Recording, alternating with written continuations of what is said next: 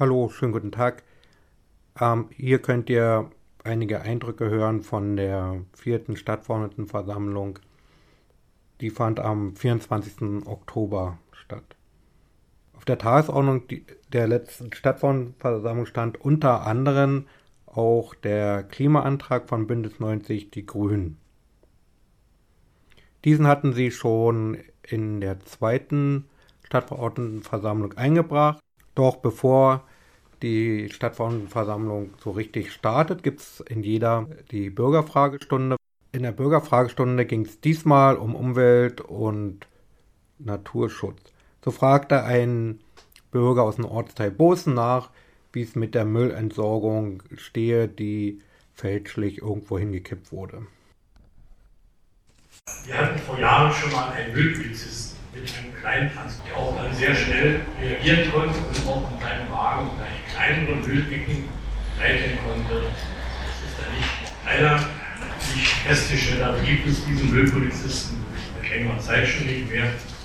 Mich veranlasst äh, heutige Frage deshalb, weil ich am Sonntag vor 14 Tagen äh, unseren Müllcontainer in der Wohnanlage Mühlenfließ benutzen wollte, wollte meine Pappen lagern, musste feststellen, dass in die Pappbons Containern vier große Container waren, vollgestopft mit Restmüll. Ich habe die rausgenommen, habe mal geguckt, was drin ist, also von Lampen und Metallresten und Kerzen und Chemiesachen, alles wild durch die Reihe. Und ja, ich habe es rausgenommen, hingestellt. Eine Frage geht dahin, Herr Oberbürgermeister, gibt es Gedanken, einen solchen Müllpolizisten wieder einzuführen? In jeder Stadtverordnetenversammlung steht, stehen auch die Informationen des Oberbürgermeisters und diesmal informierte Herr Wilke über Vandalismus an der Schule am Botanischen Garten. Dort haben Jugendliche auch letztens einen Anwohner wohl zusammengeschlagen. Des Weiteren informierte er, dass es ein Bio Biografienprojekt gibt zwischen der Stadt Frankfurt und Heilbronn zum 30. Äh, Jahrestag des Mauerfalls. Des Weiteren wird sich Subice und Frankfurt gemeinsam für die Landesgartenschau bewerben und die sei eine sehr gute Voraussetzung für die Bewerbung der Kulturhauptstadt ähm, Europas 2029, wo ja welches Jahr sich Subice und Frankfurt zusammen bewerben wollen. Nach den Informationen gibt es dann die Anfragen bzw. Anträge der Abgeordneten bzw. der Fraktionen. So ging es in einer Anfrage um das Altstadtfest im Stadtteil Altberesinchen, äh, was im vergangenen, nee, was dieses Jahr nicht mehr durchgeführt wurde und glaube auch im vergangenen Jahr nicht mehr war, weil der Trägerverein in finanzielle Schwierigkeiten kam. Dazu fragte die AfD-Fraktion, ob die Stadt dies nicht wieder unterstützen wollte, so bei GEMA-Gebühren und ähnlichen. Doch die Stadtverwaltung hat sich geeinigt, mit dem Trägerverein dies nicht mehr zu tun, sondern äh, mehrere kleine Veranstaltungen auf dem Dresdner bzw. Leipziger Platz zu unterstützen. Hintergrund ist auch, dass in den letzten Jahren Altstadtfest mehr und mehr zu ein Trinkgelage verkommen ist und dass es danach oft zu Schlägereien gekommen ist. Am Donnerstag war ein wichtiges Thema der Klimaantrag von Bündnis 90 Die Grünen. Darin geht es um, dass die Stadtverwaltung konkrete Themen vorschlagen soll, Handlungsfelder vorschlagen soll, wo äh, Sachen fürs Klima umgesetzt werden kann. Nach langen Verhandlungen zwischen den Fraktionen wurde dann der Antrag eingebracht und in der Versammlung stellte die CDU-Fraktion einen Änderungsantrag, weil sie meinten, dass der Antrag von Bündnis 90 Die Grünen zu unkonkret sei. Wir hören jetzt mal in den Beitrag in der Rede von Herrn Möckel, den Fraktionsvorsitzenden der CDU, rein.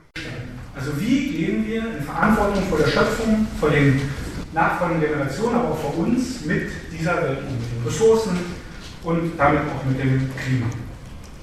Und im Alltag nämlich die Frage, wie wir Klimaschutz konkret umsetzen in dieser Stadt. Und da haben wir diskutiert. Da war ein Streitpunkt einfach, dass es uns als CDU-Fraktion einfach nicht konkret. Wir unterstützen das Ansinnen, wir unterstützen auch die Zielrichtung, Aber die kommunale Ebene ist eben die Ebene der, der ganz konkreten politischen Handlungen. Und deshalb haben wir abgewogen und finden grundsätzlich zum Beispiel die Erarbeitung und Fortschreiten des Klimaschutzkonzepts richtig. Wir persönlich haben uns natürlich gefragt, wenn es hier um die Fortschreitung des Klimaschutzkonzeptes geht, was dann im nächsten Jahr erfolgen soll und im nächsten Jahr ausläuft, warum das nicht schon in Arbeit ist. Aber um diesem Ansinnen Rechnung zu tragen, haben wir einen Änderungsantrag vorgeschlagen.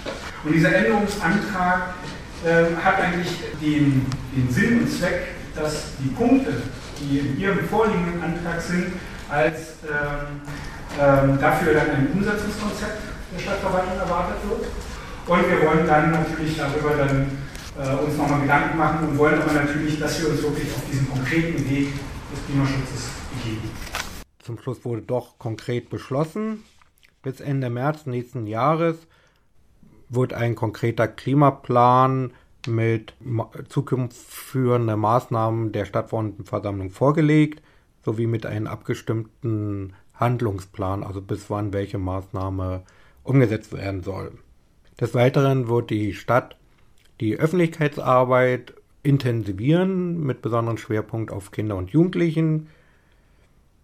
Es wird sowas geben wie Klimabeauftragter oder Klimamanager, der die ganzen verschiedenen Maßnahmen koordiniert in den verschiedensten Abteilungen der, Stadtverordnet äh, der Stadtverwaltung, wobei es keine neue Stelle geben wird. Ob der Posten dann auch so heißt, Klimabeauftragter oder Klimamanager, ist auch offen. Aber jedenfalls wird es jemand geben, der die verschiedenen Fachbereiche die Arbeit abstimmt. Dies war ein kleiner Einblick in unsere Stadtfrontenversammlung vom 24.10. Der Bericht war von Matthias Dörr.